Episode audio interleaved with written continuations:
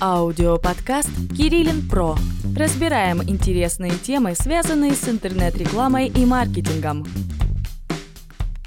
Всем привет, меня зовут Николай Кириллин, это очередной выпуск подкаста Кириллин Про, и сегодня мы с вами разбираем тему, как работает TikTok, разберем алгоритмы показов и почему этот сервис так э, полезен и почему многие маркетологи его советуют обязательно освоить. Первый вопрос, на который я готов ответить, какие параметры влияют на показы видео в ленте.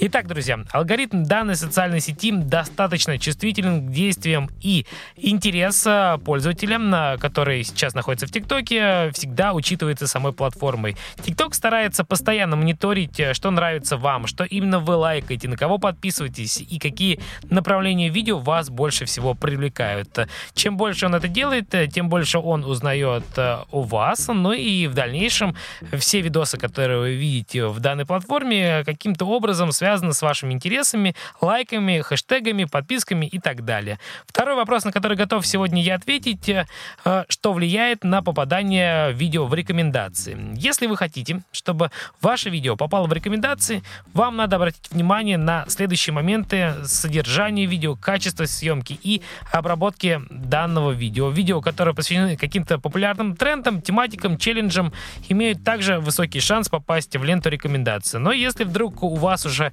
достаточное количество подписчиков, а, а качество видео не настолько хорошее, тогда вам переживать не надо, ваши подписчики сделают свое дело, и все их действия, лайки, комментарии, отзывы будут э, хорошо влиять на ваше видео и в дальнейшем оно попадает в рекомендации. Как работает алгоритм хэштегов? Разбираем. Хэштеги работают примерно так же, как и в социальной сети Instagram. Когда ставишь хэштег, видно, сколько миллионов пользователей его применили. Это дает уникальную возможность узнать вовлеченность хэштега, подобрать хэштеги с учетом интереса вашей аудитории и правильно ставить хэштеги в нужных постах. Если видео объективно хорошее и не попало в ленту рекомендаций, есть а, определенный секрет.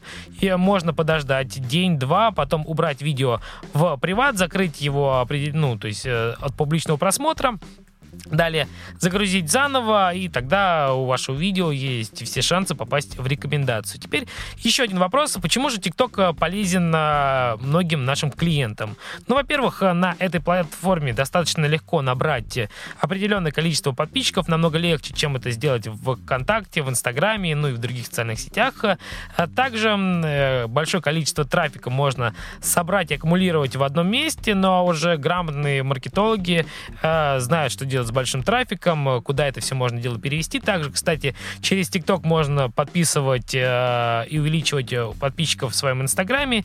Сделать это легко. О том, как э, мы можем рассказать уже лично, главное обратиться к нам. Напоминаю, что э, наш подкаст вы всегда можете найти на разных платформах. Это Яндекс Музыка, это э, VK подкаст, э, iTunes, э, YouTube видеоформат. Если вы, вдруг у вас есть какие-то вопросы по данной теме, либо вы хотите что-то дополнить, либо вы хотите узнать более подробно и а, частно разобрать вашу ситуацию, связанную с ТикТоком, а, можете написать нам. Мы находимся по адресу kirillinpro.ru, либо меня можно найти в социальных сетях Николай Кириллин, вот так я выгляжу.